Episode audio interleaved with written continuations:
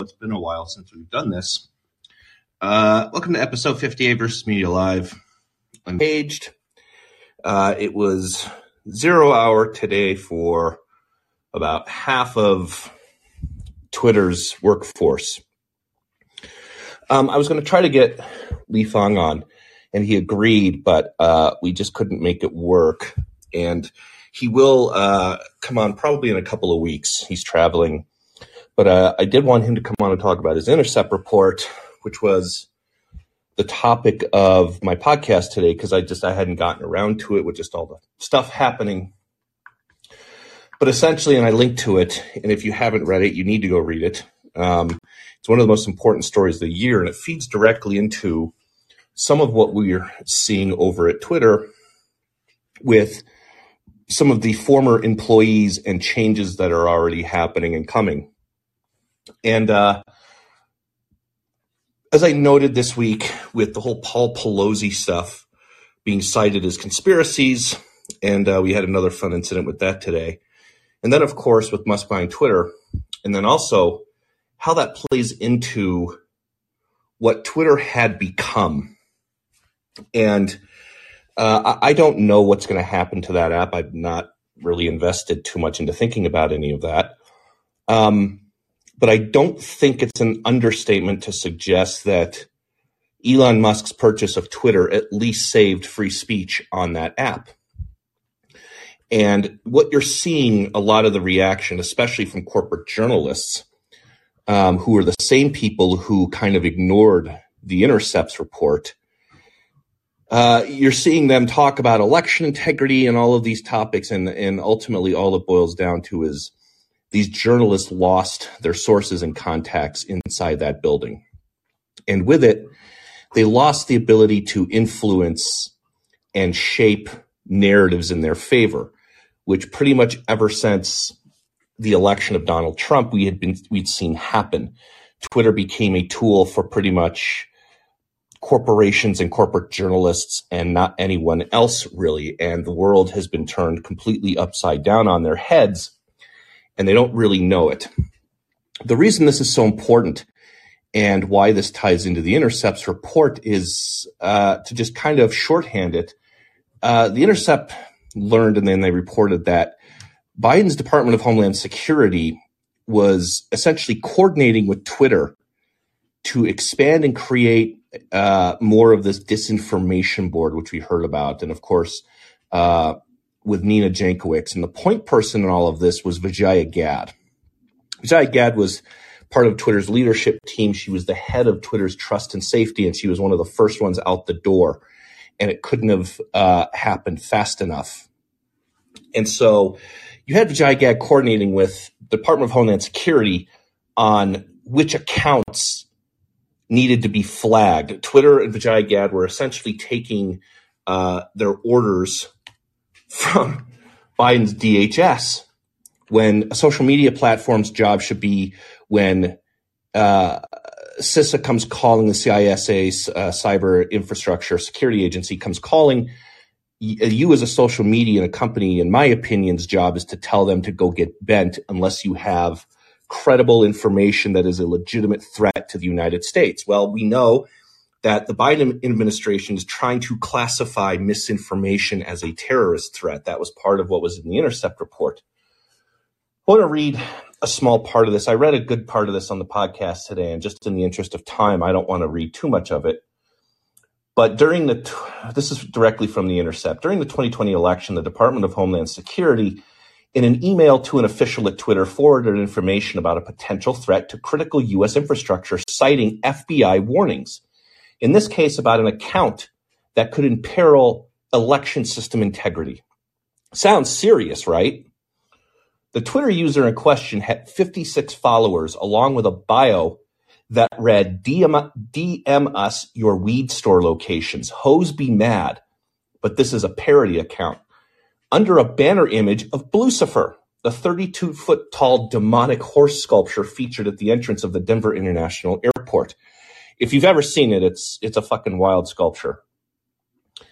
Quote, we're not, we are not sure if any action can be taken, but we wanted to flag them for consideration, wrote a state official on an email thread forwarding on other examples of accounts that could be confused with official government entities. The Twitter representative responded, quote, we will escalate. Thank you. Each email in the chain carried a disclaim- disclaimer that the agency, quote, neither has nor seeks the ability to remove or edit what information is made available on social media platforms. Of course, it's implied. And Twitter was coordinating with the Biden White House and, and as well as we they said on topics of the withdrawal in Afghanistan, social justice, COVID 19, and several other domestic policy issues. And this was always the problem. Twitter was taking a side on US policy issues, and they were boosting some accounts that they found favorable and some which just were at the White House uh, two weeks ago, and others.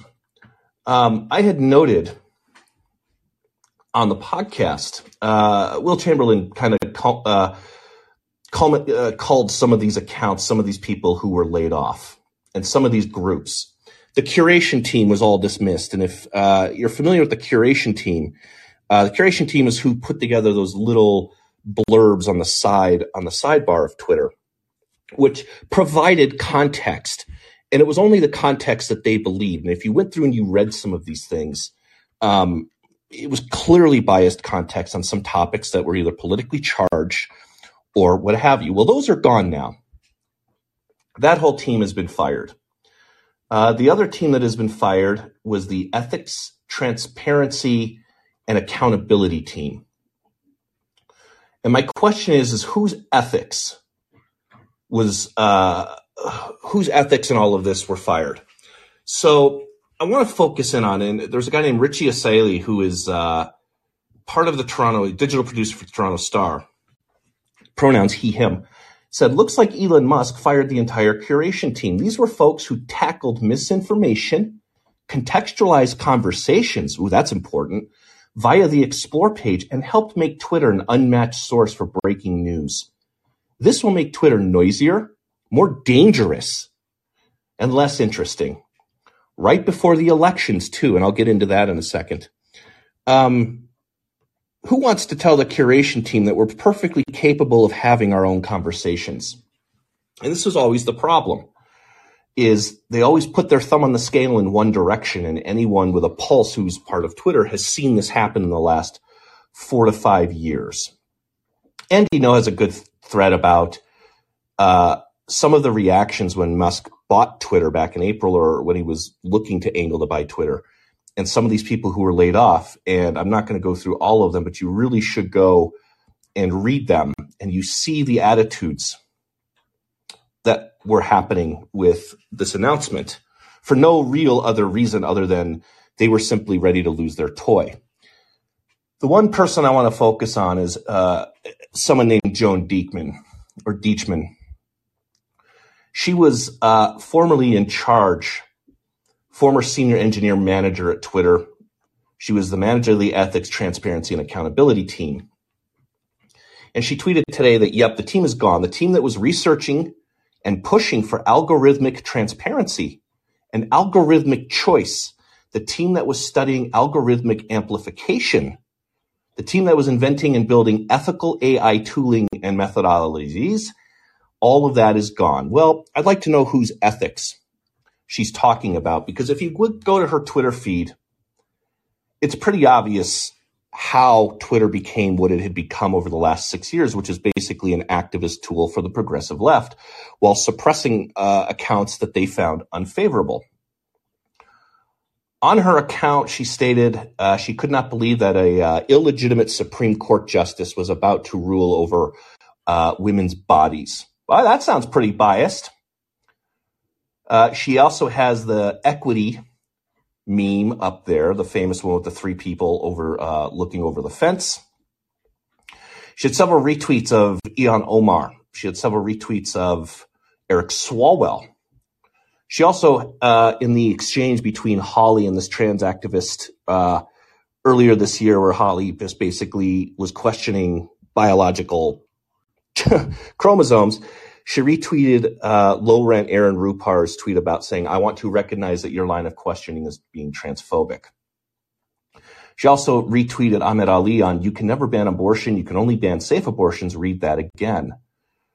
She also retweeted several times JoJo from Jerz, who is uh, an influencer on Twitter who, if you notice, his engagements have suddenly collapsed.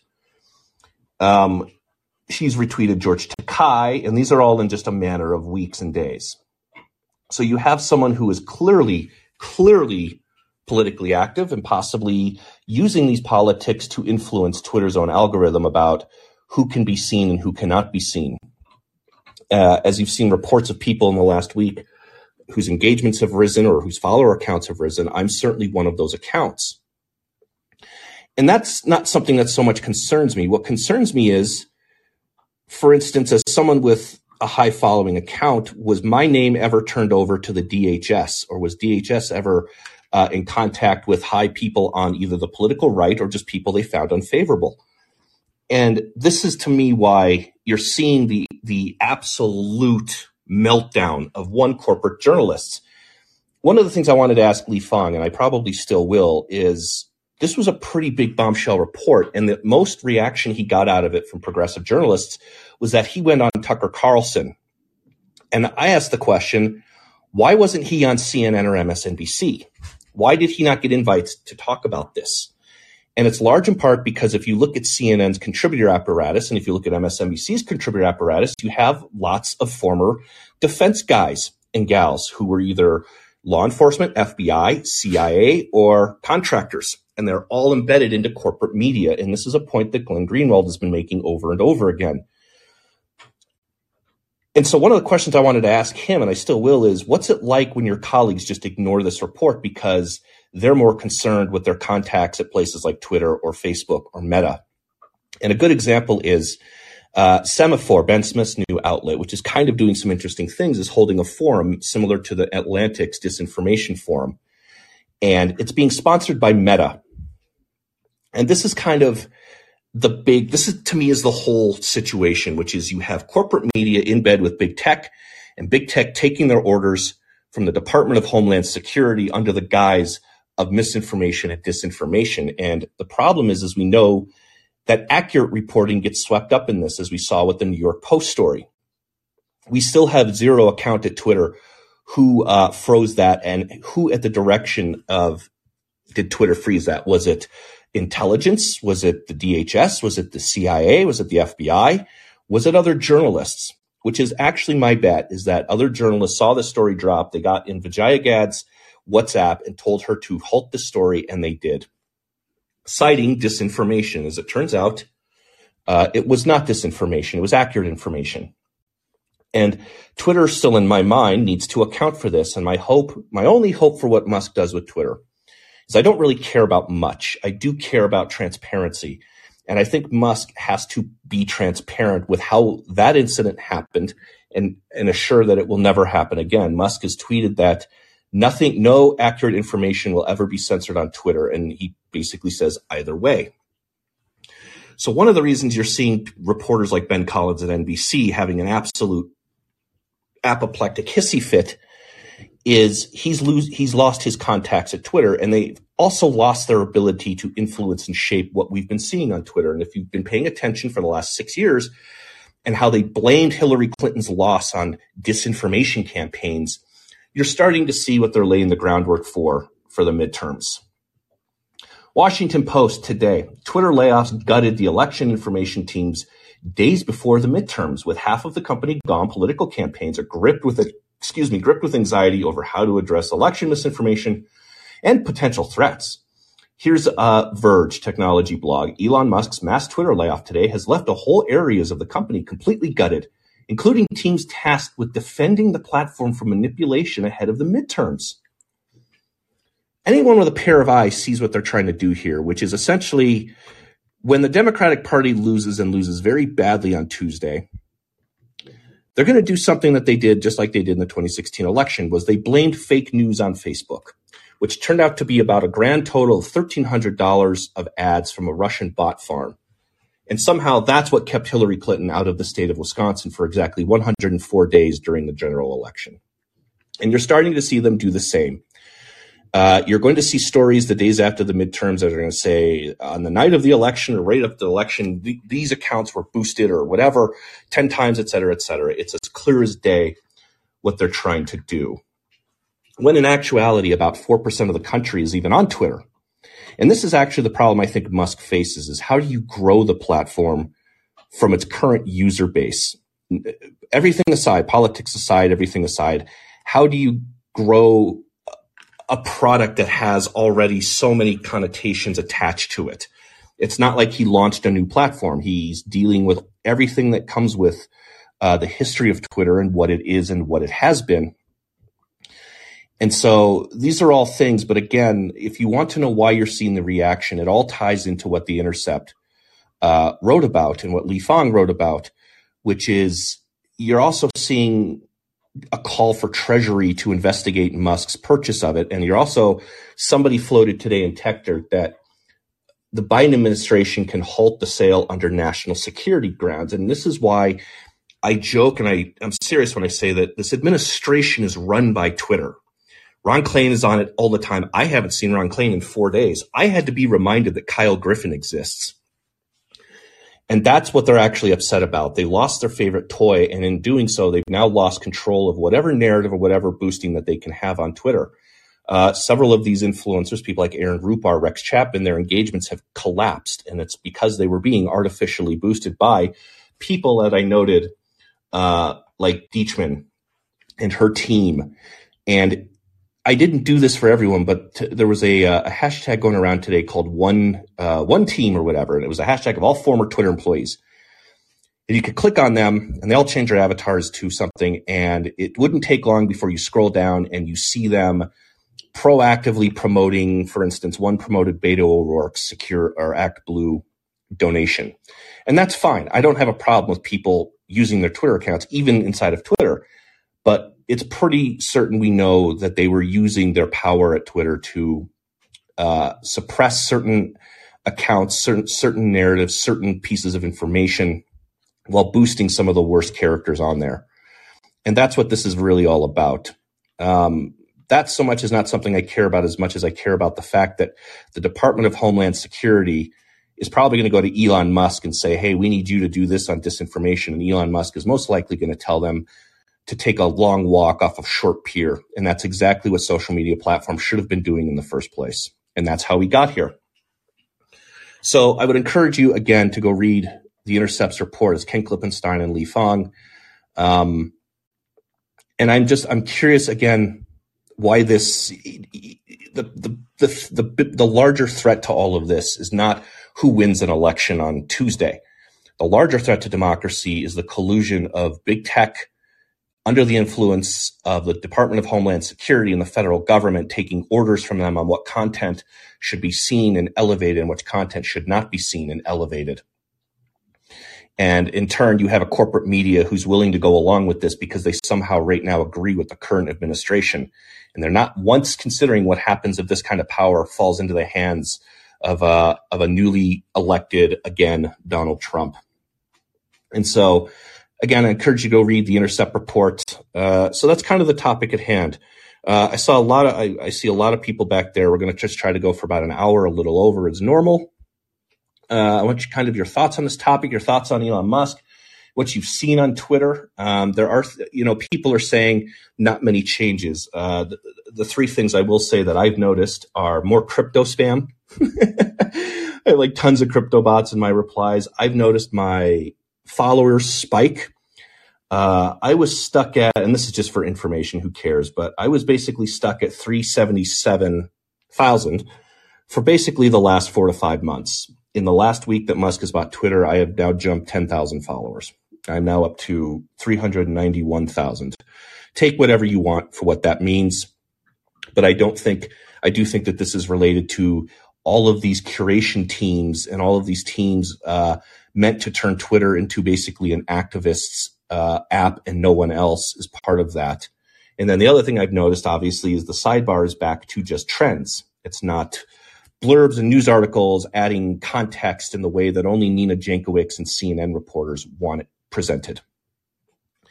And so just some thoughts to kind of get you guys started in what you know, as I said, is I've seen and to help you understand exactly why you're seeing the freak out that you're seeing is they have had their favorite toy taken away and in doing so their ability to influence social media or what have you and certainly uh, the biden administration has lost their favorite tool uh, and if if this gets more reporters less dependent on Twitter, and if it gets the Biden administration less dependent on Twitter, and if Twitter ceases to become the kind of driving force in our media, that's a good thing. Twitter should basically go back to just being MySpace.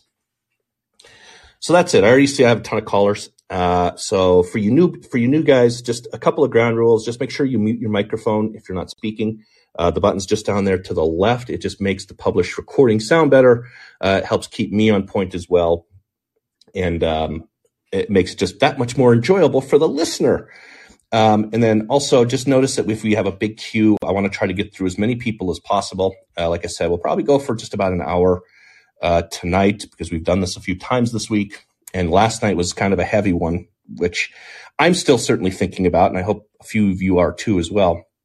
So just a couple of ground rules. Other than that, it's kind of a free for all. We'll have fun. I see a lot of you back there. Um, I will, if I see some newer people, probably bump you up and ahead, but I already have one up here. So, Bruce, uh, give me your thoughts on some of the stuff you heard. If you've read the Intercept report, uh, what you think about what Twitter is, what it's become. Is it going to be better? Is it going to be worse? Uh, anything that's on your mind, go ahead. Yeah, can you hear me? Yep, you're good. Go ahead. Oh, yeah. So, um, I a lot of thoughts, and maybe not specifically about the Intercept report, but this uh, whole uh, Elon Musk is he a hero? Is he a villain? Uh, you know, there's a there's a lot of different angles being thrown out there. Like, hey, why did he just waste 44 billion dollars on Twitter when he could have just you know done this or that with the the blue check mark and and all that?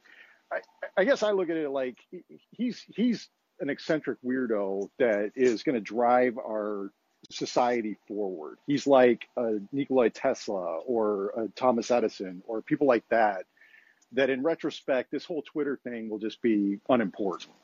And I think you've hit on it many times that, that just in general, what is it? It's 4% of the population. And, and of that 4%, only like 3% of that is actually active and engaging.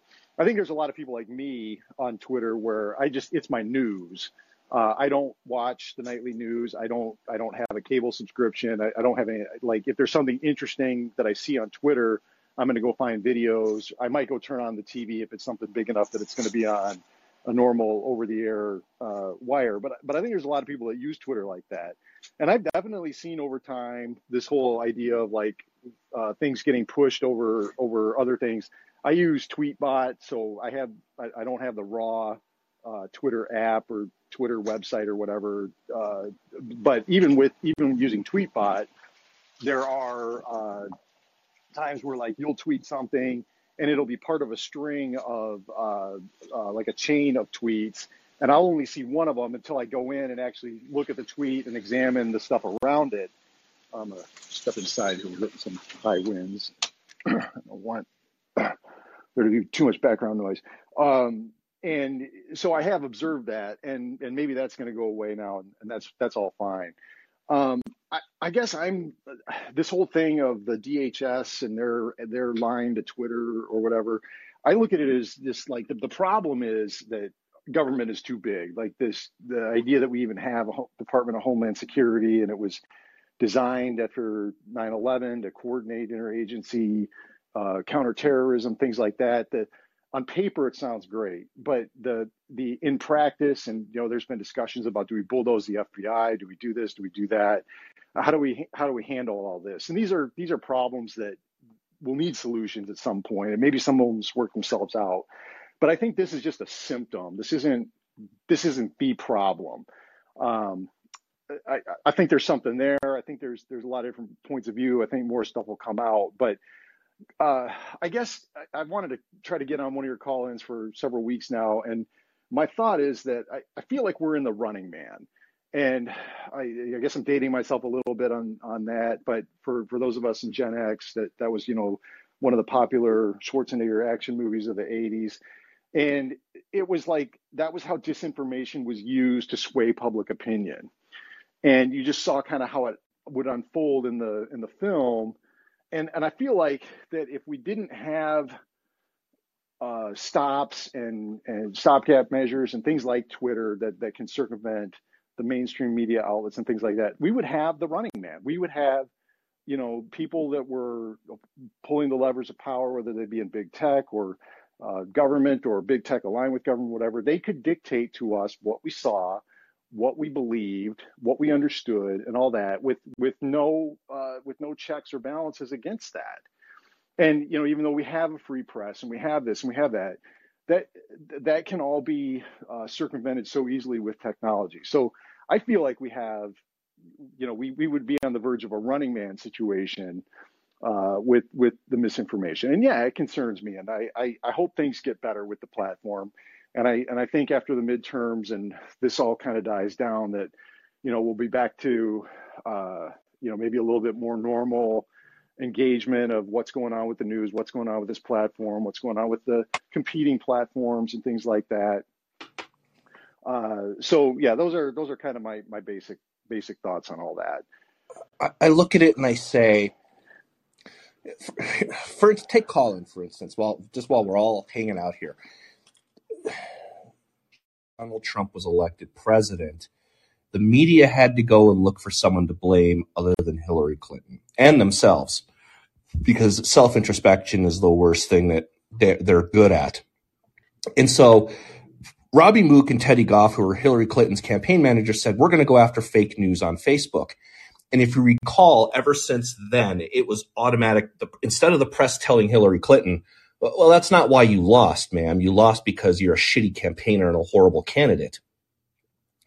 Instead, they basically fell in line and did exactly what they told the media to do, which was we're going to start looking at memes and Facebook disinformation and all of this. And that's what led to the whole Russia collusion stuff and the Steele dossier and uh, the fake news and all of that stuff. And, and it then morphed into disinformation. And we saw this with Nina Jankowicz all of a sudden appointing herself, you know, disinformation czar. And everyone was like, where the hell did this come from? And you, you look at a lot of what they mean by disinformation just turns out to be information they don't like. Nina Jankowicz pushed the Steele dossier she's now acting like a an online influencer. She's Sandra Fluke with a higher octave. And if you look at an app like Callin, they, they have a fundamental they have a fundamental misunderstanding what social media is. Social media is not they want to treat social media and Twitter like it's a newspaper, like it's we talk, you can comment if we allow you to comment, and you have to take what we put out there. So New York Times, we're still just putting their articles on Twitter, whatever. And what Twitter fundamentally did was it evened the playing field, which is if you had something to say and you had a creative way of saying it, you could kind of elbow your way into the conversation. And I'm basic living proof of that. I didn't come from J school. I didn't come from media outlets or whatever. I just started an account about 10 years ago. Here, here are all of you listening to me ramble on a Friday night. And that's how it happened. And th- this happens for several people. And that's what I fundamentally believe social media actually is, is it's a playing field leveler, which is right now I'm looking at 194 people who are sitting here listening and some of you are talking. And as I've always stated with versus media is not about me bringing up a guest, although I would, I wanted to bring Leon and we talk and you listen. It's, I want to, I want to hear from you because that's what this app is for. And if you look at Callin, there's everyone on here from me to Glenn Greenwald to John Joy Gray to uh, a former Lincoln Project guy. And I don't care about any of them. I just, I kind of come on here and I do my show and you guys are here. And that's very much how I've treated Twitter is I don't really pay too much attention to what other, you know, people per se are tweeting. Obviously, if you look at what I do, it's media organizations, it's journalists, it's people who are putting information out into the world and it's wondering, okay, why are you doing this? T- today, what happened with NBC and the Paul Pelosi video is a perfect example of this. And I can't help but wonder if old Twitter was still in charge, how many accounts would be banned for simply questioning why NBC removed a video of Paul Pelosi today? And that's why those people, because simply just asking the questions of, hey, why why is NBC deleting this video? Hey, why did you report originally Paul? Uh, the attacker was in his underwear, and then you just retracted it with no explanation? Or why is Politico saying that three people in the House is a baseless conspiracy theory after Politico is the one that reported it? They don't want you being critical and asking these questions. And the reason we ask these questions is because they don't. And it's because they're driven large in part by an agen- a political agenda bias, and it's only gotten worse.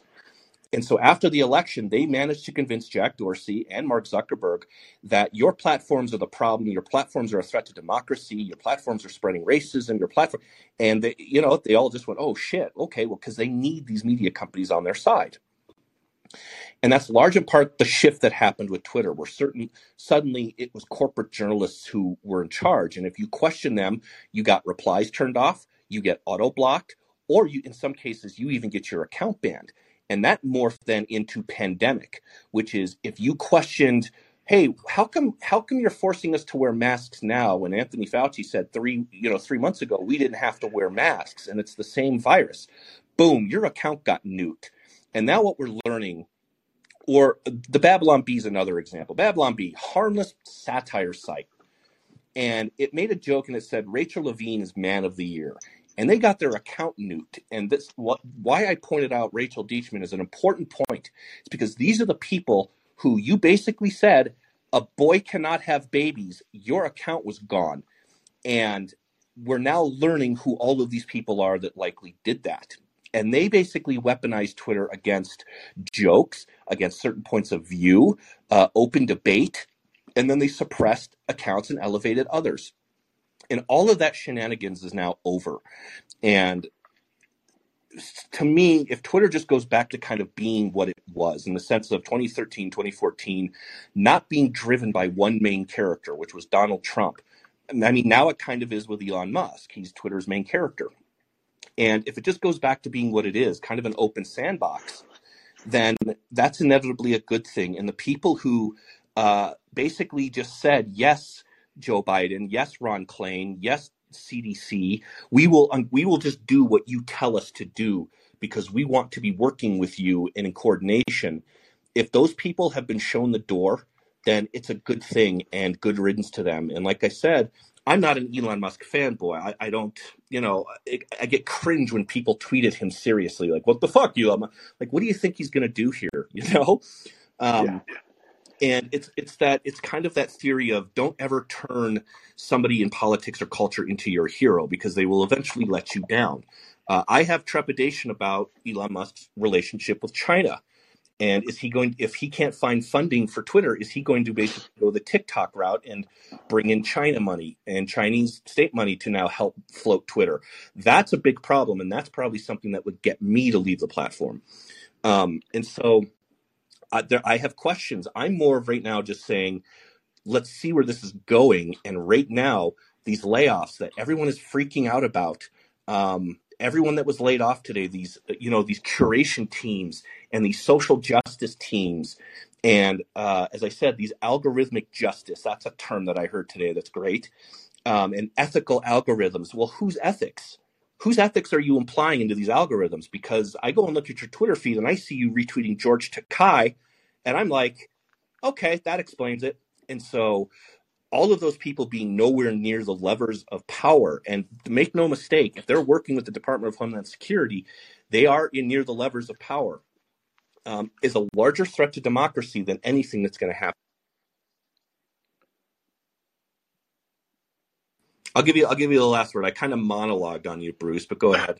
Sure. No, that's fine. That's fine. I I I, I pay the money so I can listen to you talk. Uh, you know, several times a week. So no worries. I will take uh, it. My my last thought is I just hope that this is not 2012 where we all got super hopeful leading up to the election that you know state I lived in Oregon at the time that you know Oregon was going to flip and, and vote red and and all that and it just turned out to just all be just just garbage and it, the only difference between t- 2008 and 2012 was Indiana and North Carolina and everything else was exactly the same um, so I'm just hoping we don't we don't have that situation here, you know, next week.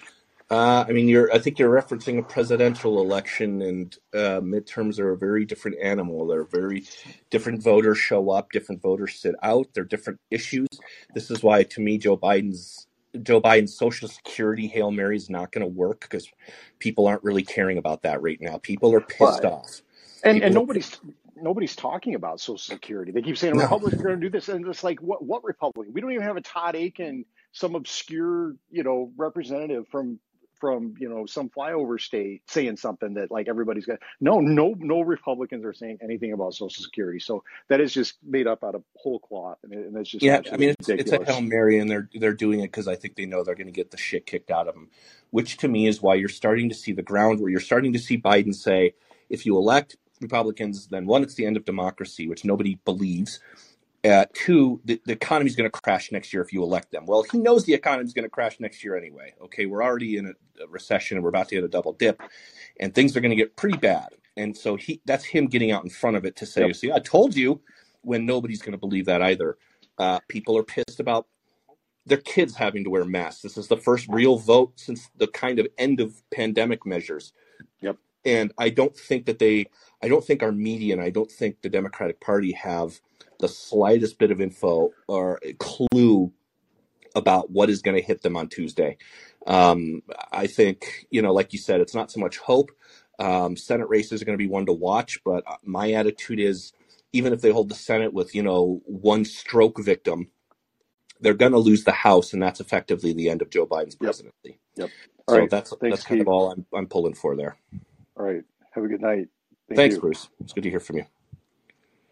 Uh, I'm scrolling back here a bit. I just see kind of some of my usuals. So um, go ahead and I'm going to bring up Al.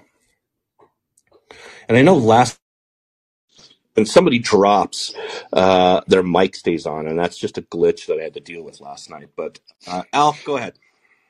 Hey, um, so I talked to you a couple days ago, and um, we discussed the the Pelosi issue. And shortly after, you know, you kind of asked me, uh, what do I think happened? And I said it's it's weird, but I think probably, you know, Occam's razor. It is just crazy guy attacks the house, et cetera, et cetera. Um, shortly after we talked, the story came out about the uh, the Epstein guards on his security camera. Oh, nobody saw yeah. anything. So that was like that was like strike four to eight, maybe strike eight of like, oh, here's another bunch of weird shit that doesn't make any sense. And it feels like that just keeps happening. Um, I saw this morning that there was some sort of NBC story that had been retracted. Didn't really know what that was all about. Didn't look too deeply into it because I thought it was just kind of more of the same. And then right before Callin started, I was listening to your Patreon show, and you went over in a little more detail what it was. And I'm just I'm changing my answer now. Um, I don't think Okay, so so where so so where are you on. at now? Um, most, I mean, I don't know if it was a sex thing or a It's drugs thing. it's a free. The good news about Callin is it's a free speech app. So say whatever Yeah, you want. I, I mean, I, I I think it's either a sex thing or a drugs thing. I think somebody suggested last night that maybe this guy was uh, drug delivery service. Although I feel like you're 80 something years old, like, and you're in a weed legal state. So what the hell are you doing that you need a delivery for? Do you So do you want my just absolute tinfoil off the deep end theory? go ahead. and I'm someone and. I'm someone that they and I'm someone that they will they will definitely clip and say holy shit he's spreading conspiracy theories. Yeah. I'm not. I, I just want to be I just want to be clear. Uh, I still think that mostly what has been told is kind of what went down. But if you were to get me shit faced at a bar and ask me my wildest what if theory, I would tell you I think it's a staged attack. Yeah, I would leave that in the realm of possibility for Now, sure. now I, I've said this to someone, and I, as I just said, based on based, what's the craziest thing you can come up with, based on everything we've been told or not been told? We're just relying on secondhand reports that keep getting retracted or changed, and now NBC is memory holding a whole story.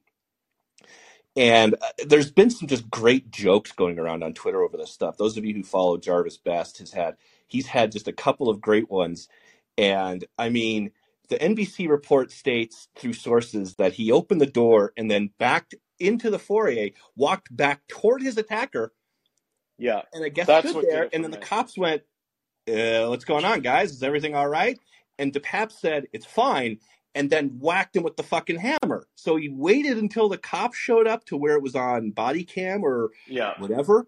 Like I joked today, I'm like, this is turning into a fucking Coen Brothers movie. Like Yeah. this whole thing.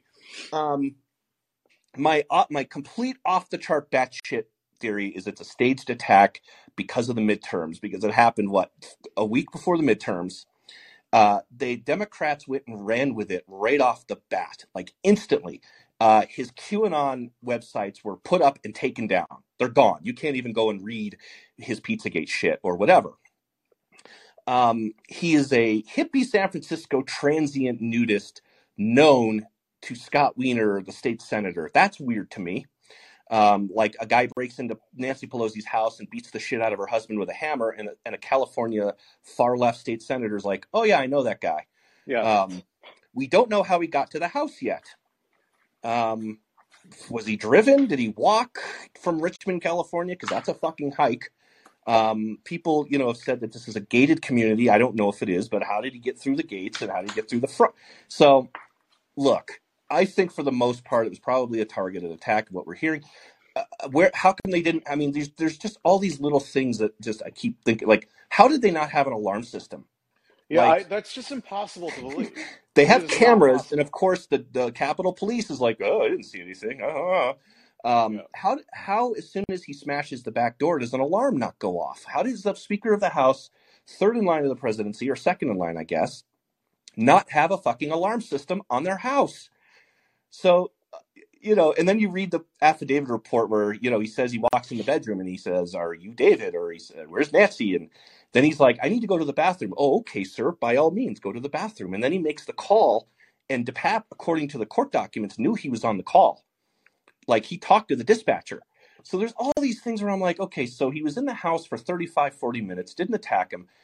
The doorbell rings. They go downstairs. Uh, according to the NBC now re- video that's just gone, they just memory hold it, and not a single journalist is like, "Hey, why'd you do that?" Uh, he opens the door and then he walks back. He doesn't try to leave the door and go, "He's right there, officers." You know, he walks back towards his attacker, and the cops go, "What's going on here?" And only then, after the cops are there to witness, does he get hit over the head with a hammer. Um, the one thing that can clear all of this up is body cam footage and it's it's irresponsible of the San Francisco Police Department to not release it. So if you want my Alex Jones off the deep end counter theory to what we're seeing, what we're being told, I think it was Nancy Pelosi saying, "Hey, I have an idea, and I just need you to go along with it." Yeah. Well, we we, we won't uh, we won't hit, we won't hit you too hard. We found a guy. We know a guy. Uh, we, we he's pretty fucking crazy, but we think he can get him to play ball. Um, And you owe me he's- after and, the and DUI. he's homeless, so he's going to enjoy jail with three meals a day. And we're going to put some money into some offshore account, and we'll never see Yeah. him again. So again, this is all just joking around. It's being jo- it's a joke. Media matters.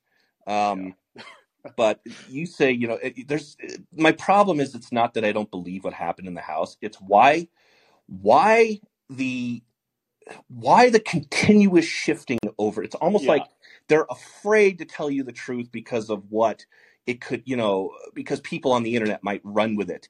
And I'm just sitting here like, yeah, every single thing that happens in the story, it doesn't answer more questions. It it asks it makes you question more things.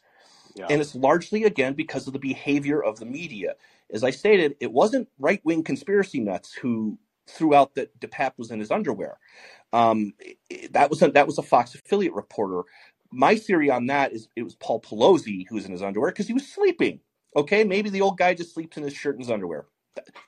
Tell us that then. yeah, but okay, tell us what. why Tell us why you had to retract this information Yeah. and tell us and then and then go back to your source and go i'm never fucking using you again um and so again there's so much of this where this is all based on transparency coming out of the san francisco police department and then you have politico going an unknown person answered the door it's like that's not really clear and as i said if i'm a journalist my my immediate question to that guy is when you say unknown what does that mean was that a third person an accomplice so the cops can say uh, no, there were only two people in the house. Okay, so you don't know of those two who opened the door. Correct. Thank you. Now I can report that. And then now you have again the cops weren't watching the fucking security cameras, and you just just go, oh God, we're getting Epstein all over again here. Yeah. And It's that's why I, that's why I don't really care when shit posters on Twitter or Reddit just run with the funniest, wildest jokes or theories. And this is a lot of uh, this is what a lot of journalists don't understand about what Twitter and what social media is. Is most most for the most part, people go to Twitter to just look at sports, look at memes, and get their news. That's it. And so journalists are there to post their very super serious work. And how dare you laugh at me? And that's all that really is. So like the attacker's in his underwear? Oh, that's weird. And journalists go, you can't, you, you're, you're spreading misinformation. Just no, it's just weird. And so, hi kids. Hi guys. Are you? Hi. Hi, sorry, got a got a three year old here. No, that's all right. No, that's all right. He, he wanted uh he wanted another sippy cup, but we're good now. Okay, do you want to ask his opinion on what possibly happened to Paul Pelosi? Uh, I think he has about as much idea as uh, right. as He's at least as point. coherent. You're right. Exactly right. He's at least as coherent as NBC News has Yeah, been on it. But then now but you I, I have have NBC. You have NBC dropping the video and not explaining why. Just it didn't meet our standards. Like what? Like okay, why didn't it meet your standards? What is false? What is and they just they don't they just memory hole it and expect you to forget. And that is going to lead to more questions and more theorizing and it's not our fault. That's the part that drives that really makes me suspicious is you've got okay stories have facts that change after they come out. You get misinformation like not the deliberate kind but just people think they heard something and it was something else. Okay. The extreme media freak out over every little detail on this plus like nbc's reaction today where it can't just be correction of oh you know such and such wasn't what we meant but deleting everything and saying oh it wasn't up to our standards. That is hold hold on a bit buddy. Yeah. oh the joys of fatherhood. Um, that's all right. so the but the third the just the final thing that I w- wanted to point out so you've got the the factual stuff that's all weird. You've got the media freak out that's very suspicious third thing is when have you ever heard of a legitimate story that keeps having this many weird things constantly popping up yeah. it just turns out to be oh no no it's just nothing at all. Well that yeah. doesn't exist. So what yeah. is the thing is everything that comes out about this le- there's more like weird shit and that's the only way to put it. It's just weird shit happening around this and it's just kind of like uh why is so much weird shit happening around this and so i mean peep that's what that's what's gonna happen and again I, I have very little patience for media outlets that are like blaming right wing conspiracies uh, when they're getting the information from you guys. one caveat that always hits me on this is Gary Condit. Because that was one situation where it was like, oh, come on, he's got to be involved. And then it turned out that he wasn't. But man, I mean, the evidence that was piling up against that guy. So I have a little bit of holdback on this. But other than that, it's like, what other story do you know where stuff just keeps being weirder and weirder and weirder and weirder, and there's nothing there? I, Yeah. I, Yeah. We all just got. Uh, you're probably going to have uh, DHS showing up at your door now, Al, and mine too, over this discussion. So get your. Hopefully, your papers are in order. yeah, we have. We're having a fun time. We're, I'm I'm a single dad tonight. My wife's right. working late, so uh, All right. yeah. But um, yeah, keep uh, keep up the good work, and by three days from now, another bunch of crazy shit's gonna come out we can talk about with this. Or or Wednesday when he checks himself into rehab is. That's true. Thanks. Well, Wed- Wednesday the news cycle will be uh, Joe Biden had a stroke last night, and uh, Yeah. President Harris is taking over. Yeah. Thanks, Joe. Or th- uh, thanks, Al. Um, Thanks. go ahead and mute your microphone because I just killed you and it's a weird glitch on Callin. Sheila, How's it going? go ahead. So I just wanted to say hello to you and uh, let you know that I've been gloating all day about these tech workers, these Twitter ex aficionados, these ex petty tyrants who are now crying into their feel sorry for hoodies. No, Okay, 'cause- no, because they have not released a relevant like transparency report in the last three years. I would say since 2017. Okay. I And for the uh, record, for the record, I don't feel sorry for people who I think actively censored me and actively censored an accurate news Mm. story either. I same. think I think they're I think they're getting exactly what they deserve for the Mhm. behavior over the past five years. Yep. All you Yeah. all you had to do was leave the platform alone. Okay, you didn't have to turn it into a tool for social justice and a tool for only corporate journalists. You just had to leave it alone. But they decided they weren't going to do that, and they decided we, we have to become the social justice app of this generation because it's important for Black Lives Matter or some shit.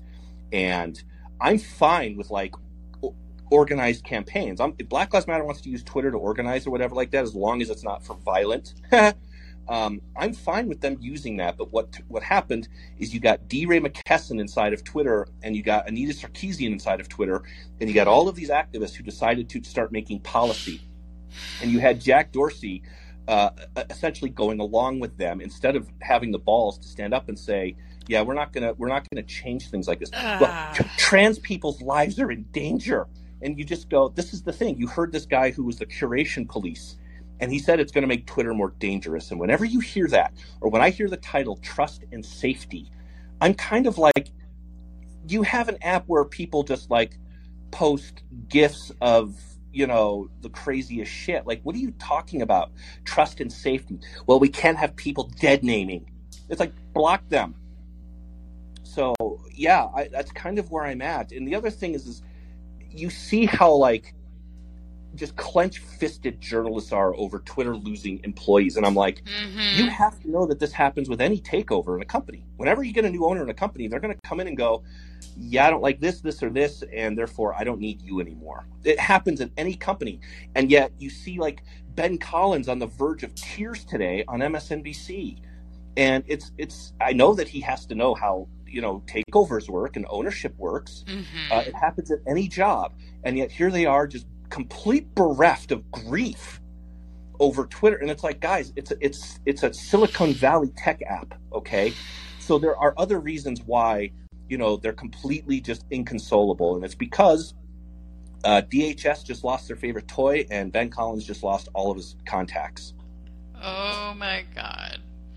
So DHS really isn't supposed to be doing that. I, I think that that's something that, that needs to be parochially said, is that DHS is not supposed to be controlling the rhetoric levers of what should and should not be said, nor the State Department, nor the CIA, nor the DNI, nor none of them.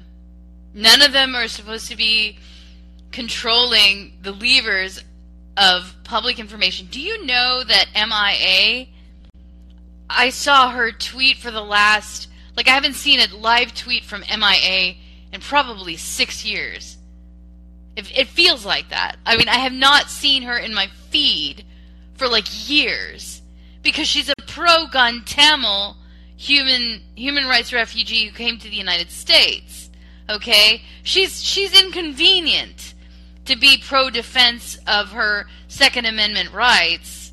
Okay, she flashes guns in her videos, and and they've just shut her down. They've just utterly silenced her to where she cannot be seen. But you know, she's also she's she had a few other inconvenient positions that were not deferential to to things, like like her positions on like borders. And so I think that she's pro refugee, but you can be pro refugee and anti border, whatever. You can have any position that you want. That's not the point. The point is that she is a free artist and she's living in a Western country and she should be able to say whatever the fuck she wants and not get blocked by Twitter, not get blocked by like cast people like Gadde. And, you know, those people were erecting a system of governance over the entire AI architecture that didn't serve Americans whatsoever. And they were serving a APAC. They were serving, you know, minders from a myriad of different governments, okay? I think that they were a rental hall of influence from a diversity of different governments around the world. If the Saudis didn't want a thing said, then they just paid them off and it wasn't said. Okay? In America. Which is poisonous. One of my favorite things is that Saudi Arabia like thanked Elon Musk on Twitter, say you know happy to have a partnership, and all the journals lost their minds. It's like Khashoggi. What about Khashoggi or something? And then you learn that Saudi Arabia has been investing in Twitter for 11 years. And it was like Chris Murphy wanted to, he wants congressional hearings over Saudi Arabia's influence on Twitter. And I'm, you know, I saw Zaid Jilani and others ask him, where were, where was this 11 years ago when mm. Saudi Arabia got into Twitter? And again, it's so transparent. So buried. So It's- buried.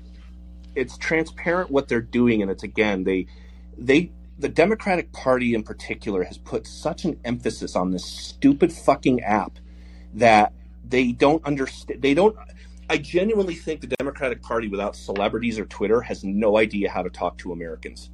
Like if, if they don't if they don't have Hollywood talking for them, and if they don't have the Bird app, like they're they all they all become John Fetterman essentially. They have no idea how to even talk. And I mean, if I'm a Democratic activist, you know, strategist, I'm saying, guys, this is the best fucking thing for your party.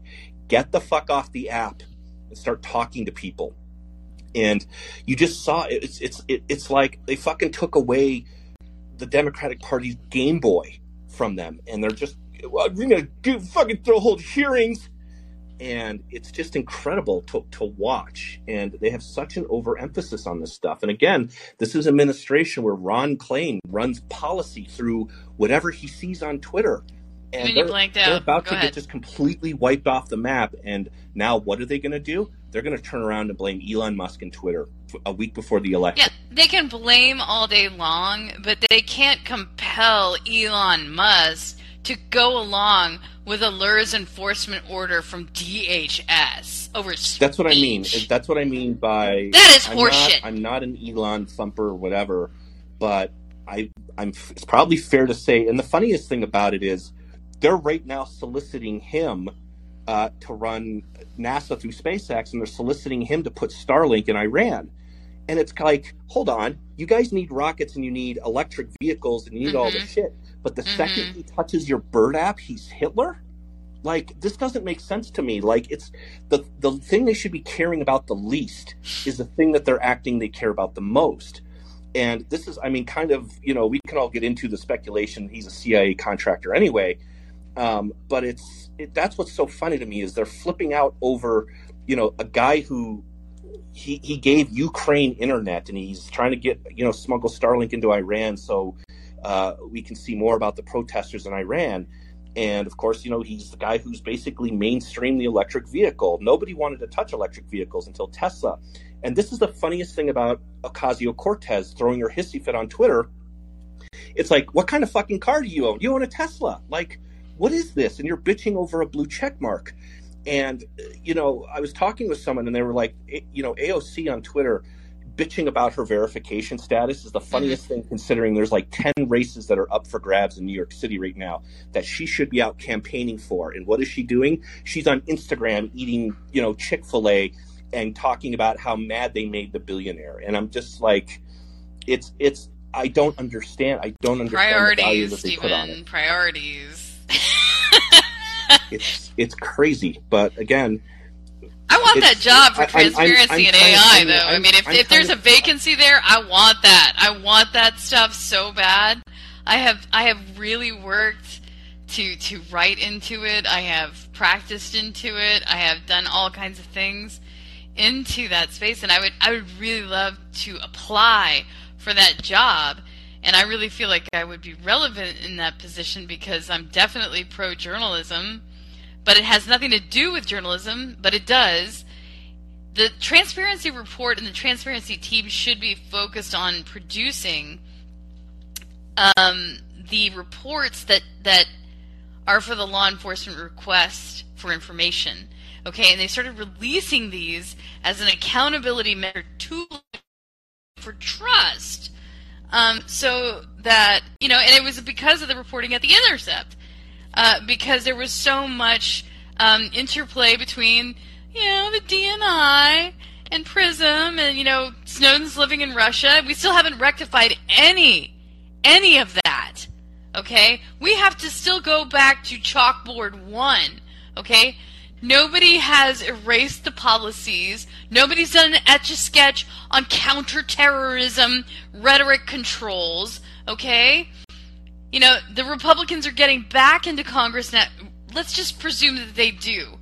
Are they want, going to undo all of the totalitarian counterterrorism measures that they, that they they enforced and then the progressives just embraced and loved and pretended to fight under under Obama? You know, I think it's it's all window dressing unless the do matches the say, of course. And, you know, for a few people like Bannon, who had to live without active civil liberties for a, for a few moments of his rich, rich life, um, you know, he people in the Republican Party can have a nice long think of what that's like. If the controls belong to somebody else in America and you are deprived of your liberties, why would you turn around and do that to someone else rather than return this to the foray of, of liberties that you had before Bush and 2001? Okay, are you going to pledge allegiance to the country of George W. Bush? Or are you going to pre- pledge allegiance to the country of the United States of America and the U.S. Constitution, which gives freedom and these liberties to everybody? Okay? And, you know, then no more DHS, no more shoes inspection, no more genitals inspection at the freaking airport. You know, we can we can get on with our lives. But there's too much electronic controls involved, and the DoD has treated this counterterrorism stuff like a slush fund, slush fund. Okay, that's why they're they're they're aiming their their their monetary guns at, at, at Elon Musk and say we want to buy our way in. Come on, let us buy our way in. Starlink, ah, ah, ah. you know, let's get into Roku. You know, let's let's get into the Neuralink chip. And and I'm I'm actually sort of just a tad depressed, just just just a mite, that Elon Musk owns Twitter, but it's just a recessive mite because Neuralink is the brain chip that he's invented. He's going to demo it live on a human being at the end of the month. This is this is nowhere. It's like no one's talking about it. All right, it's a brain chip inside of a human that's that's con- configured for Bluetooth. Okay, it's wirelessly charged in someone's head. So I and you know, people even, are going to say, "I'm not. I'm not even going to have to log on to Twitter. It's going to be great." Like uh, we'll, just, we'll, we'll all just become Twitter. That's the whole goal here. No, no, no. and I, I, don't want that. I want I want a, a world that's a little bit more of a debate space where I can get some freedom. It's already too bad. It's already bad. Yeah. Sheila, I'm gonna I'm gonna jump on to uh, some people so I can get some more people in. Thank but, you, uh, thank I, you. I, I knew I knew I knew I knew you. I saw your name in the queue, and I'm like, oh, Sheila's got thoughts. Yep, yeah, I've got wine too. All right. All right. Well, that's good. It's a Friday night, so you better. So take care, Sheila. Trip, Rob. Even. Uh, uh, I'll go for I'll go for uh, a little while longer here very quick so you can try and get more of the queue. Uh, just a quick thing. I saw Kurt Wagner today, who's a journalist at Bloomberg in the business section, said that Twitter's PR and comms team went from a, from somewhere between 80 and 100 people day today down to two. Yeah. So just that's and crazy. They did, and they the didn't rec- and they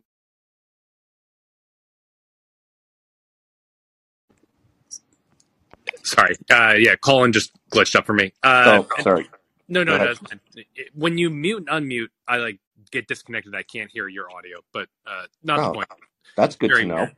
Yeah, that's why I think there's some crosstalk because I hit the mute button and all of a sudden, like my phone goes on pure mute for ten seconds. Anyway, uh, that's good unrelated. to know. I'll pass that along. Yeah, that's uh, anyway. The other thing is just very quickly. A lot of people were clowning on Elon when he was having engineers print out the code they've done in the past two months for review yep. to see who stayed and who left. And it's said in here that, you know, Parag before he left said there's a 2,500 coders that do 100 lines per month. And number of lines of code isn't necessarily quality, but it, it's really indicative of how few like little actual developments being done on the platform, especially for the things that are for consumer in better like behavior, like in improving the quality of the product. And I my tinfoil hat crazy conspiracy theory, like you had with Al before about uh, the whole Nancy thing being staged allegedly, is uh, that there's a horrible symbi- uh, parasitic relationship between the old Twitter board and all of these inactive bot accounts because they made them look active again like real users to boost user counts. And if they genuinely wanted to fix like these bot accounts, it, it would not take a lot of code. And yesterday, Jason Calacanis was asking for suggestions. I shot him a note uh, in a reply saying making it two clicks to report a bot because it's a very easy thing to do. And he tagged Yoel Roth, who's the uh, person who is like head of Twitter safety and integrity, and said that they like to uh, extend the reporting process because it requires context to be able to understand if someone is a bot or not. And the problem is, it doesn't require context. If you have some random account that's always tweeting the same crypto phrase over and over again, like you're getting spam with those bots, or someone looks like someone else and they're just trying to like spam, like to represent their someone else to try and scam them out of money, there is no context needed. And if you actually had, and I'm a data scientist by trade, and I'm not a, an elite wizard that Twitter could probably hire, but it does not take, you know, a huge amount of effort. And most of these engineers are working on things on the back end probably for censorship and algorithms and manipulating behavior instead of actually improving the quality of the platform. So just my one high level thought is that uh, I think thing I'm pretty optimistic that over the next two to three months, if they got rid of most of the dead weight of engineers, the remaining ones are actually going to be able to like meaningfully make the product. And I talked about this a little bit. That's not getting enough attention. Is the technology side of this? You have obviously journalists and you have culture reporters who are just reporting on the culture of Twitter. Like, uh, they let go of, they let go of the, uh, the climate team, which is one I just saw here. Um, like why, why does a technology company, uh, for a streamlined application need to have a team that works on climate? Like, I don't understand that. Um, and so nobody's talking about the technology side of this. And it, to me, that's what it looks like you know, like you said, Calacanis and David Sacks, who obviously funded funded Callin, he's working with Musk on Twitter now. Um, you know, these are tech guys. Like their goal is to kind of come in and say, okay, what's working, what's not. And I don't think people were fired for their politics. It's just like we don't need you for what we think this should be. And so they're coming in, and, and, to me at least, if they can streamline the app and make it more functional, and like you said, get rid of inauthentic bot behavior. If you get rid of inauthentic bot behavior, you're going to get rid of a lot of disinformation because the inauthentic bot behavior is what governments like China and Russia use uh, to manipulate trends and content. And content. So if you just get rid of that shit, you're going to go a long way into policing what you claim to be as disinformation and again, because I think reporters and journalists who are these 22 year old Brooklynite BuzzFeed headers who just spent, you know, they built their career writing listicles. And now that they, now they're 27 at the Washington Post and somehow think they're a fucking expert on how this shit works. No one's talking about the technical aspects of this. And that to me looks to, looks to me what Musk is trying to do. He's saying if we can streamline this app, update it, make it more functional and make it more usable, then we'll get investors and we'll get, you know, advertisers and hopefully we'll get more users. But like I said, I mean, Musk's biggest problem is he has to overcome what people think Twitter already is. And now he has a hostile media who is pushing for advertisers to leave his platform. And that to me, that's again, that's a threat to speech, which is uh, they, they really genuinely think like it's going to turn into Parler or Gab. And, you know, one of the points that they made is, you know, within, you know, Elon Musk coming and owning, suddenly Kanye West is tweeting the N word and the tweets were removed. Like, it's no different. Nothing has changed in that matter. And so if they can come in and, like you said, they, I think they just come in and they streamline the company and say, we're going to turn this back into a tech company. You know, we're not, you're not a social justice app. We're not going to be doing, dealing with the Department of Homeland Security's nonsense we're going to turn this into a social media app where people can have conversations. They can share news links.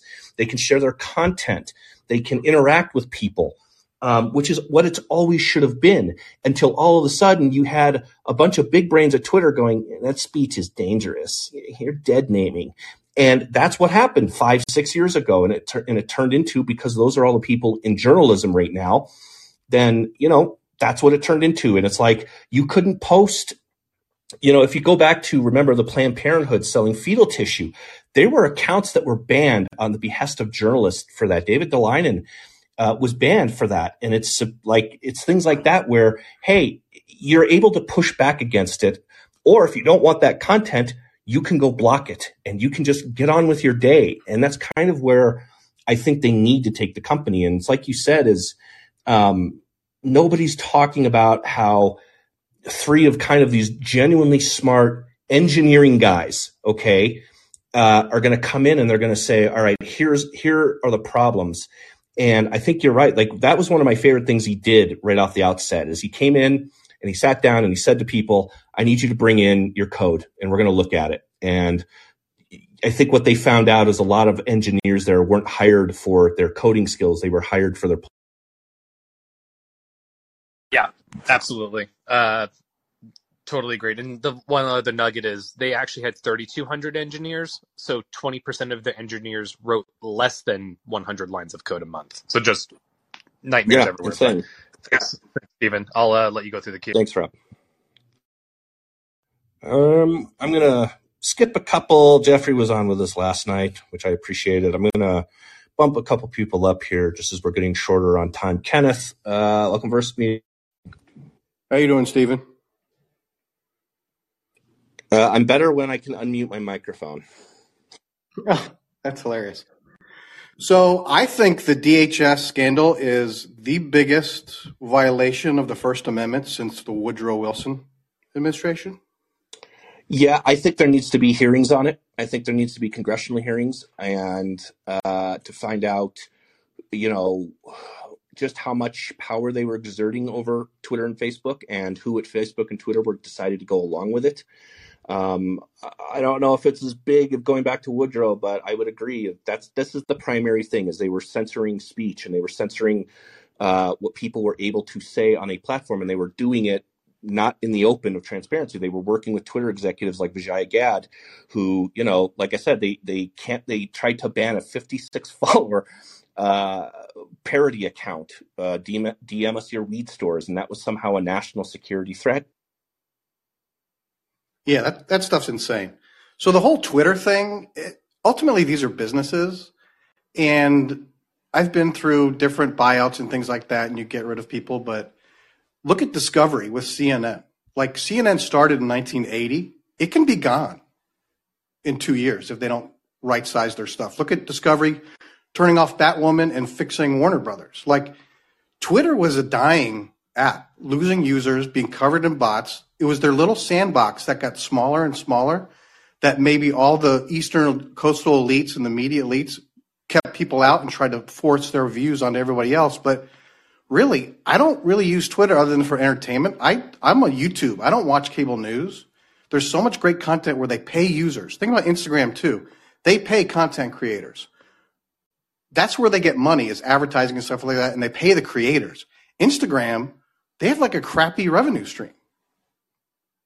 They don't have a revenue stream, and that's you know, I, I don't know. excuse me, I don't really know how charging people is going to work in the sense of how does that keep people on Twitter. And you know, I do believe that there is validity to the theory that you know if you're if you're not paying for it, you're the product. And so I'm not fully against a subscription fee, but I'm going to need to see more than just a verified blue check. Um, if it gives you the ability to have longer content, if it gives, and, and again, I don't even know. Like they said, they're going to bring Vine back. I want Vine back because I want a competitor for TikTok. TikTok is a legitimate, an actual legitimate national security threat. We have the Department of Homeland Security over here, you know, telling executives at TikTok, uh, uh, telling executives at Twitter that you know this guy over here who's questioning the CDC policy on the origins of the coronavirus. We need we need him to not be tweeting so much and being quiet. Um, and then over here you have like literally TikTok users sitting in the White House. Uh, and, and, it's kind of like the priorities here are completely kind of like what Sheila said. The priorities here are completely upside down and bass backwards. And so um, I, I, don't necessarily have a problem for with a subscription fee, but I need to see like more than just the ability for, for me to edit tweets. I, have never been for the edit button. I, I think you can just delete it. If you have a typo, just delete the fucking tweet. Like it's not something that's a crime against humanity. Obviously, you know, like what NBC did today when they deleted a tweet with a video report and they won't explain why, that to me deserves an explanation. Um, so you're right, and this is how how he generates a revenue stream is going to be really really interesting. Um, but like I said, I think the best thing that can happen for Twitter is it just kind of goes it goes back to just being kind of MySpace, you know, like which to this day was still the best social media uh, we've ever had, and so and make it fun because it was fun when people were tweeting "learn to code" and when the change right. happened and people were testing it, there was a playfulness to the app. Right. Yeah. No, I would agree with that. I mean, um, it's suddenly people. Uh, uh, there was a lot in the last two to three years, especially where people are so on edge about what you can and can't tweet and why accounts are getting banned. And then they would ban an account and then they would bring it back and say, oh, it was just a mistake. It's like, how do you fucking make that mistake? Um, you know, and so I, I agree with you. And I, I do agree that that seems to be kind of who Elon Musk is, obviously, with the Dogecoin yeah. shit. He seems to just kind of be a guy that just kind of wants to muck it up a bit. Mm-hmm. Whatever whatever you think about him, you know, when he, when he just replies to Ocasio, who Ocasio Cortez thinks she's the main character on this platform, and he just goes, "That's nice. Thanks for your feedback. Now pay me eight dollars." He just he he has he has don't give a fuck money, and people are not going to stop buying Teslas right now. Okay, when you have the entirety of the Biden administration demanding people go out and buy electric cars, you know that's the one they're going to go out and buy. And so obviously his contracts with SpaceX and stuff. So it's not like he's gonna go broke or anything on this. It just becomes, you know, what kind of investment do I want this to be?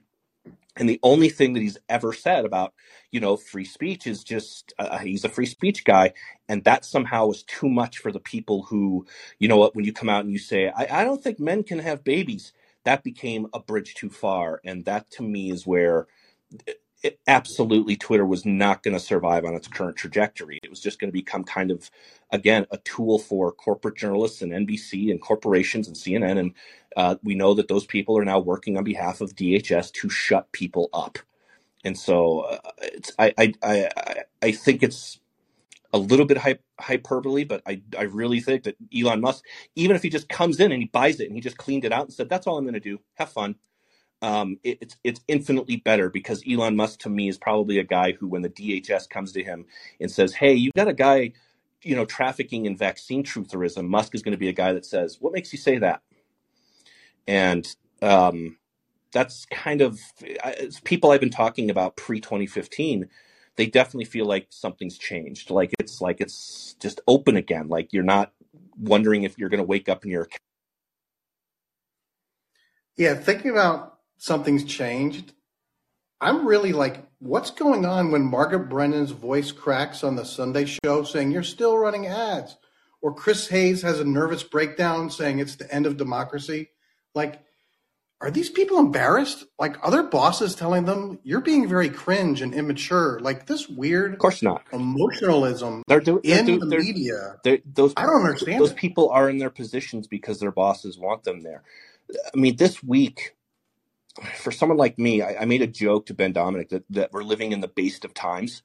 I mean, you have Netanyahu coming back in Israel. Tiffany Cross from MSNBC is gone.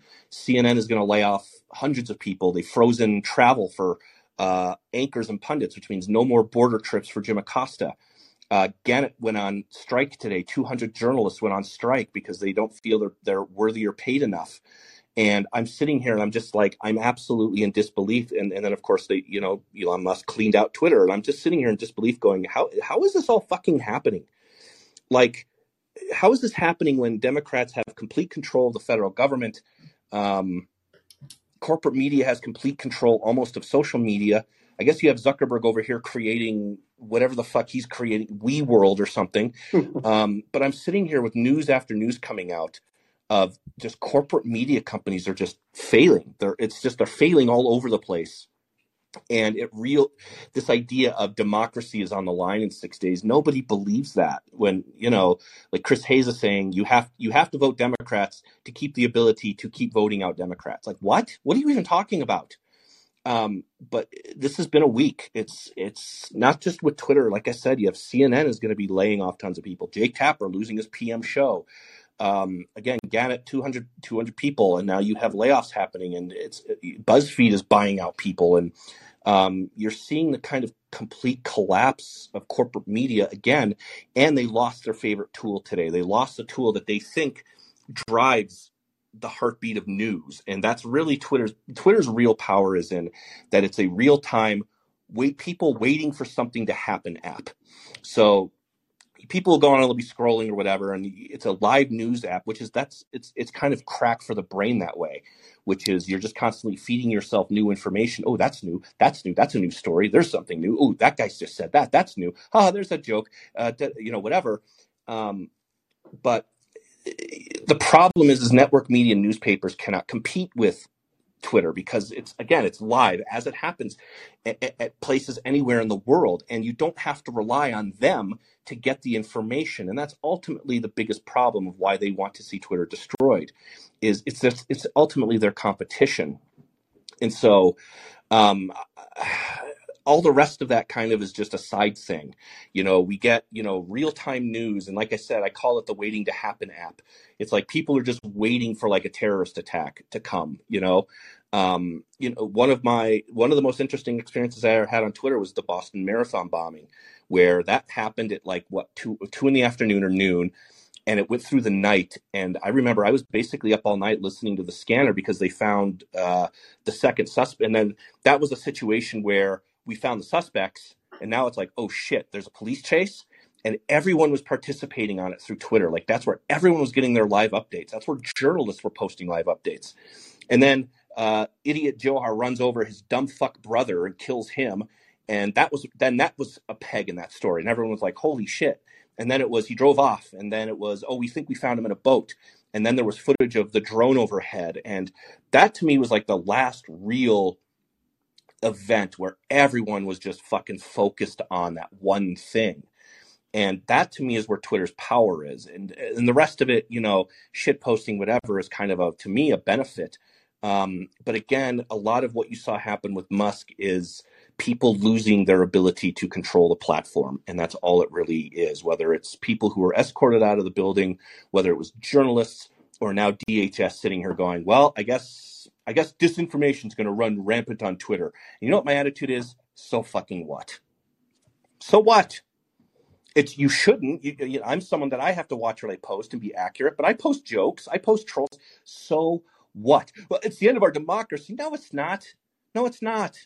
It's because you people fucking think Hillary Clinton lost because of social media, and you're too bereft to admit that she fucking lost because she's Hillary Clinton. Well, they're the same people who tried to cancel Joe Rogan because he, we think we listen to him for medical advice. yeah. Like, yeah. What do you or, What do you guys trying to control? And then it's over with. Like, it, like remember that? Like everyone's going to pull their their music off Spotify if you don't cancel them, and Spotify's like, all right, see you later. And then they came back.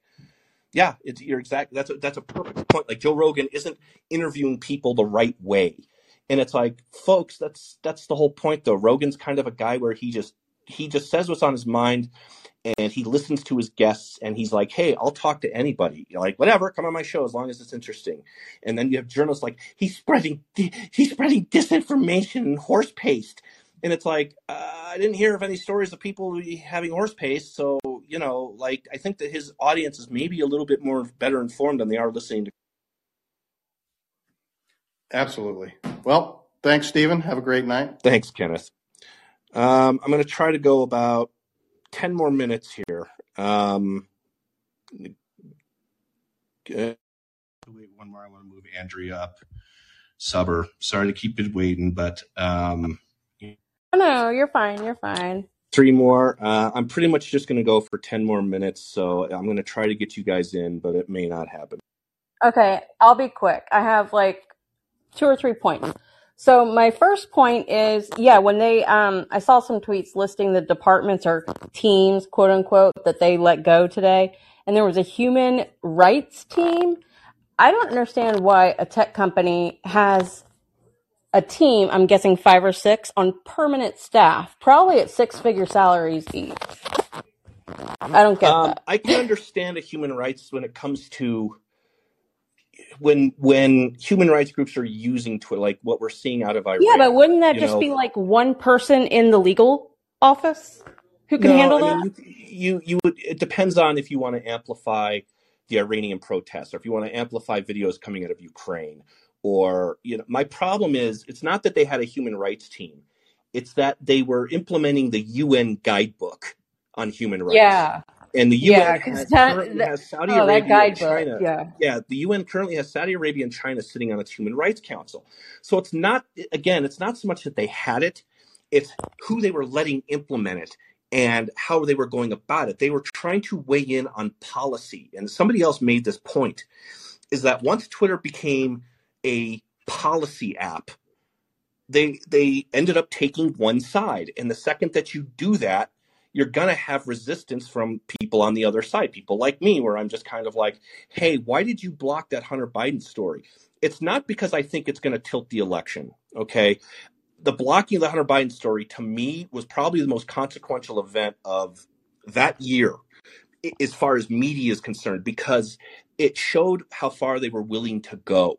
And if they're willing to go there, what stops Twitter from say, let's say 2020, let's say the 2024 presidential election comes around, right? And let's say leave Trump out of it. Let's say Trump is already banned. And let's say the candidates are Ron DeSantis, Nikki Haley, Tim Scott, Glenn Youngkin, and Kari Lake.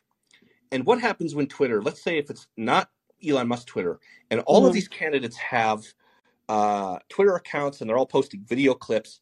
And Twitter says, well, I'm sorry, no. DeSantis is anti gay. Kari Lake is an election yeah. denier. Glenn Youngkin uh, hates trans kids. We're banning you all completely from the platform.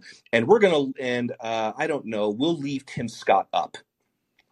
That's yeah, point. because it's gonna they, yeah, it's gonna encourage what, violence or political violence or something, leaving DeSantis's right, account up. Right. That is why what they did with Hunter Biden, with the Hunter Biden New York Post story, why they froze that story is so important. It's not because of that story, because I don't think that that New York Post story really changes. But they the, thought the election. it was important enough to sway right. the election. That's why they no, took the steps they you're took. Absolutely right. They looked at an October surprise, and this is an important question. And, and why why is it in October the Daily Beast is allowed to post the Herschel Walker abortion story? I'm not saying yeah. it's not true. But that's the point. They decided we're going to pick and choose which stories we're going to allow to spread based on we don't know. Like I, my theory is is that journalists saw the story, journalists like Oliver Darcy, Media Matters in particular, mm-hmm. they, and then got got on the horn to Vijaya Gadde and said, "You need to stop the story. This looks like this looks like a Russian information campaign." And Vijaya Gadde went, "No problem, sir," and blocked the story. And then they came out, and Andy Stone from Facebook, who used to be a Barbara Boxer comms director, said, "We're going to limit the visibility of this story. We're going to stop. We're going to stop the spread of this story." When social media is its users, it's it's user base of social mm-hmm. media, which means it's it's content that users are providing. Right there, you said we're taking that power out of your hands, and it's not it's not that it was a story about Hunter Biden. It's not that. It's where they're going to take that power now. And it's they're going to basically just say, "Sorry, Ron DeSantis, you're anti-trans. You're off the app." Sorry, yeah, I remember that Twitter set. You're off the app, and now you have five Democratic candidates running in a primary, and they're all allowed on the app. And that is right with the algorithm that boosts their tweets. yeah. No, I get. Um, do you remember that Twitter thread you had with Ben Smith about um, October surprise that policy of not um, yeah pushing October. Yeah, I wish you would have like quote tweeted him about the Herschel Walker thing and been like, Ben, do you have anything to say about this? Is this a yeah? October they said we generally we don't we don't run with stories that are questionable or whatever like that or anonymous sources. Right, We've which is total bull. And so, as, like I said, it's not it's not that I'm saying not to not to spread the story. I'm not telling the Daily Beast that it should not be told out of politics whatever. But we know that's why they blocked the Hunter Biden story. But the Herschel Walker abortion story dropped in dropped in October, dropped three weeks before the election, and you didn't see a single one of these people just philosophically going, "How come Twitter is allowing the story to spread? Why why not block it for a day?" Until Twitter can confirm the details of the story, because of the people that were just escorted out of the building today and their politics, and that's it. And those people right. should not belong anywhere near a social media app that should be for sharing of opinions. And those opinions can be on how shitty the Philadelphia Eagles are despite their record. The, it can be on politics. It can be on yeah. film. It can be on anything. I had a friend join Twitter two years ago and he got off of it. He was going to kind of try to promote his music. And he got off of it and was like, that fucking app, that fucking website is a political mosh pit. It's like, it, it pulls you into politics no matter what. And yeah, said, it gets me anxious that, just scrolling it for five minutes. I get sucked in. I'm like, I've got to put it away. Yeah, I mean, Twitter to me is whatever you want it to be. If if you want yeah. it to be, you can you can shut out the noise. I I don't think I could tell you a single tweet from Kanye West ever because I've never followed him, and I think Kanye West has always been full of shit. Um, yeah, I don't see can, his either. Um, it'll be interesting if the new um, GOP controlled House ever does hearings on what happened with the Hunter Biden story and subpoenas Slack channel um, transcripts or anything like that. Because I'd be very curious to see how that, like, what was ground zero for that? Who popped it off? Who was the first person that was like, okay, something needs to be done? I, well, who was patient zero for that? If you read the Intercept report, it's basically, you know, um, I mean, let's see if I still have this tab. I have like 50 I mean, you think all of, like, yeah, but who was the first person in the morning who got on the horn? Like you said, WhatsApp. You think it was Oliver Darcy? Like, who was that first person? I think it was, I think it was probably Media Matters. Okay. Because Media Matters has such an out, outsized influence on media. Like Those Oliver people, Darcy and yeah. Brian Stelter are just mainstream Media Matters guys. Here's part of yeah. the Intercept story. Um, I'm just gonna, I'm just gonna, uh, let me see here. This is this is a couple things. Um, shit. Let me let me find this. I'm going to just read a couple paragraphs from Intercept Stories. Documents filed in federal court as part of a lawsuit by attorney generals of Missouri and Louisiana add a layer of new detail to Zuckerberg's anecdote, revealing that officials leading the push to expand the government's reach into disinformation also played a quiet role in shaping the decisions of social media giants around the New York Post story. According to records filed in federal court, two previously unnamed FBI agents, Elvis Chan and an FBI special agent in, in the San Francisco field office, uh. and Dehmlow, the section chief of the FBI's Foreign Influence Task Force, were involved in high level communications that allegedly, quote, led to Facebook's suppression of the New York Post reporting. The Hunter Biden laptop story. Oh, wow. Okay, that's deep. profile example of law enforcement agencies pressuring technology firms, in many cases, the Facebook and Twitter accounts flagged by DHS or its partners as dangerous forms of disinformation or potential foreign influence were clearly parody accounts or virtually accounts with no followers or influence. So we know that when that happened, you had. You they know, got the FBI involved? That's Damn. what it says. That's what a lawsuit says. But I guarantee you also, you had journalists saying you need to stop that story from yeah. spreading. And but I'd again, really, I'd re- this, I this hope they subpoena those be, transcripts. It has to be investigated. And again, the, the biggest thing I want Elon Musk to do is just throw all of that out there. Throw the Slack channel conversations, throw the documents, throw the yeah. emails, because you need. He would burn them if he just threw that shit up on Twitter and just like yeah, scratched need, out the names. You need accounting for how that happened because you need names. You need who would Twitter decide to do it. We know that Vijay Gadde was most likely the point person. Yeah. She's gone. That's great, but I guarantee Vijay Gadde is prime time for an MSNBC job probably because she's. Oh yeah. And I'm like sure. I said, a lot of these journalists are upset that they lost their sources, they lost their contacts, and they lost their friends inside of Twitter. And again, you cannot underestimate that effect and why again you see a lot of these journalists suddenly feeling completely helpless. Yeah, that was my second point. Okay, so we are six or five days out from an election where the president of the United States had to give a prime time address about the dangers to democracy, and yet Reuters has a live cam outside of the offices of Twitter. Ben, NBC's getting Ben Collins on for like a blow by blow of what's happening at Twitter. I like you y'all story isn't adding up. Are you are you scared of losing democracy? Then why are you sweating what's going on at Twitter? You're also forgetting the New York Times. Like they ran a front page of tweets. Uh, uh yeah, like, like, last Sunday, I think it was. And again, this is this is. I mean, a fucking news, live cam at Reuters. To, the news industry has to break their dependency on it. And I don't know if they are basically able to do that. And that's again why you're seeing you're seeing why this is how an app how a how a, how a social media app that you know six percent of the country is on and only three percent right. of the people on it use it, and they think that it's going to shift the balance of elections. And again, I think the older journos, like maybe the Mag- Maggie Haberman age type ones, maybe even her, I think uh-huh. they will be able to shift back into how Twitter was like pre 2015. But these younger ones that kind of came of age on Twitter in the Trump era, it's it's going to be an unknown. It's like a whole new world to them. They don't know how to revert back to just a professional stance on Twitter. They don't know how to do it. Yeah, and I, I don't think that they can do it. And I think that they're basically their attitude is fuck you, we're gonna be biased and what are you gonna do about it? I'm gonna turn off replies and I'm gonna block you. And the right. problem with that the problem with that attitude is that works if you're a newspaper. It it doesn't work when you you know a guy like me has double the size of a Twitter following than most journalists and I'm fully willing to use it against them. And so again, that that was Jack Dorsey's to kind of wrap up tonight. That was Jack Dorsey's fatal mistake, which kind of set all of the events in motion of where we are now. Which is Jack Dorsey basically, uh, when journalists came to him and said, you know, you're you're the reason Trump is president. You left his account on and you let him tweet. Yeah, and, and I think that's just and, because and he's a pushover. It wasn't, it wasn't he doesn't have a backbone it wasn't the five billion dollars we gave Trump. It was you, and it was you letting him tweet, and it was letting people going, "Yeah, it's fucking great. This is amazing. Yeehaw!"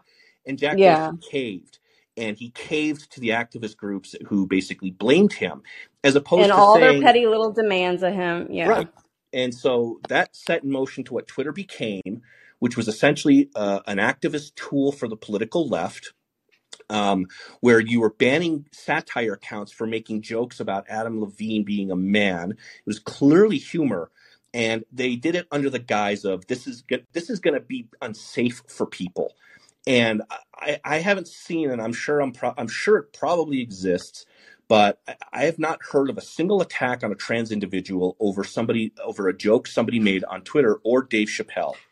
As I said, the only person who suffered violence over the jokes uh, of trans jokes was Dave Chappelle when a guy tried to kill him on stage. Right. I, it's because of tw- uh, Twitter and the employees in there, they forgot what their business model was, which was just a social media site. Th- those activist types, they start believing we're here to change the world. And then every little thing they do, whether it's writing code right. or whatever, it's all, we're changing the world. That's why all the people getting laid off have these 10 tweet threads about the team and the work we were doing. Yeah. Okay. Y'all were not that. curing cancer. You weren't curing cancer. So just shake it off, go get another job, you know, whatever. But okay. So the last point I wanted to make real quick was, do you not think it's just fascinating that all the freak out the libs and the left and the Democrats were doing during Trump's time about all the rights that were t- being taken away? Nothing really ever major got done with Trump that would totally really hurt them. But it's only been two years. They are in total control of the federal government.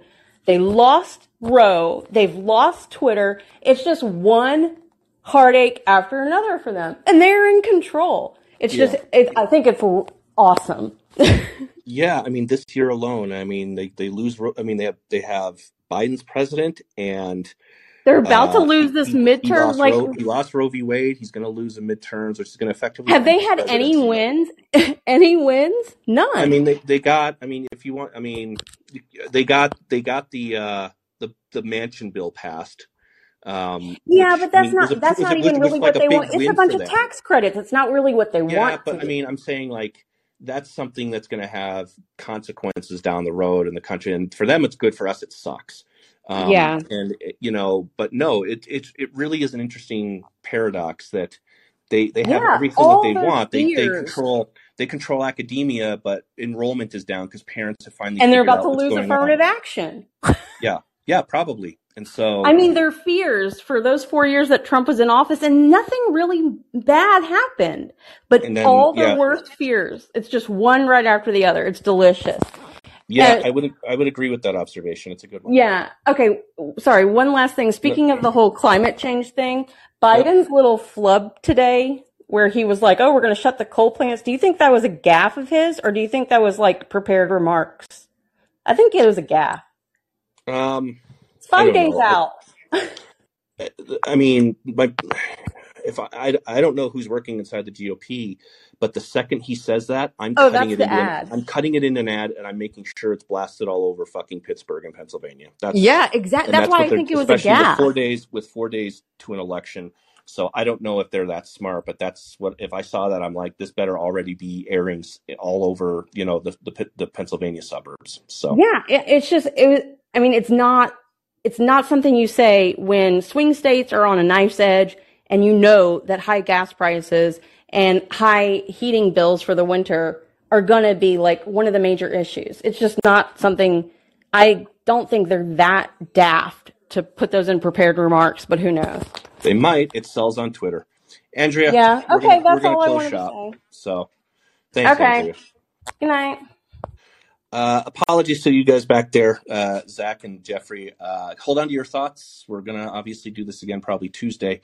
Um, so sorry, we're just obviously getting long in the tooth since I know that this is a kind of a topic with lots of lots of layers and stuff to it. But um, uh, again, hold on to your thoughts if you have them, write them down or whatever, and uh, we'll just whatever you guys want to do next week. Um, this has been episode 58, Uncaged. Um, I, as I said, I won't be on Patreon tomorrow. I have a personal thing coming up, uh, but hopefully this kind of made up for it. So again, thanks everyone for listening. Thanks again to my callers. Um, it's going to be real interesting. We're going kind of like a roller coaster into our grave speed uh, for the midterms on Tuesday. So uh, yeah, that's here.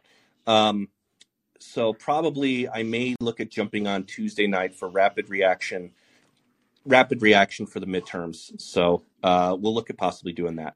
Uh, thanks again, everyone. Thanks to callers. Thanks to audience. Uh, I'm Stephen O. Miller. You can obviously get me at redsteeze on Twitter, or feel free to leave comments over on Patreon over there as well. Tuesday,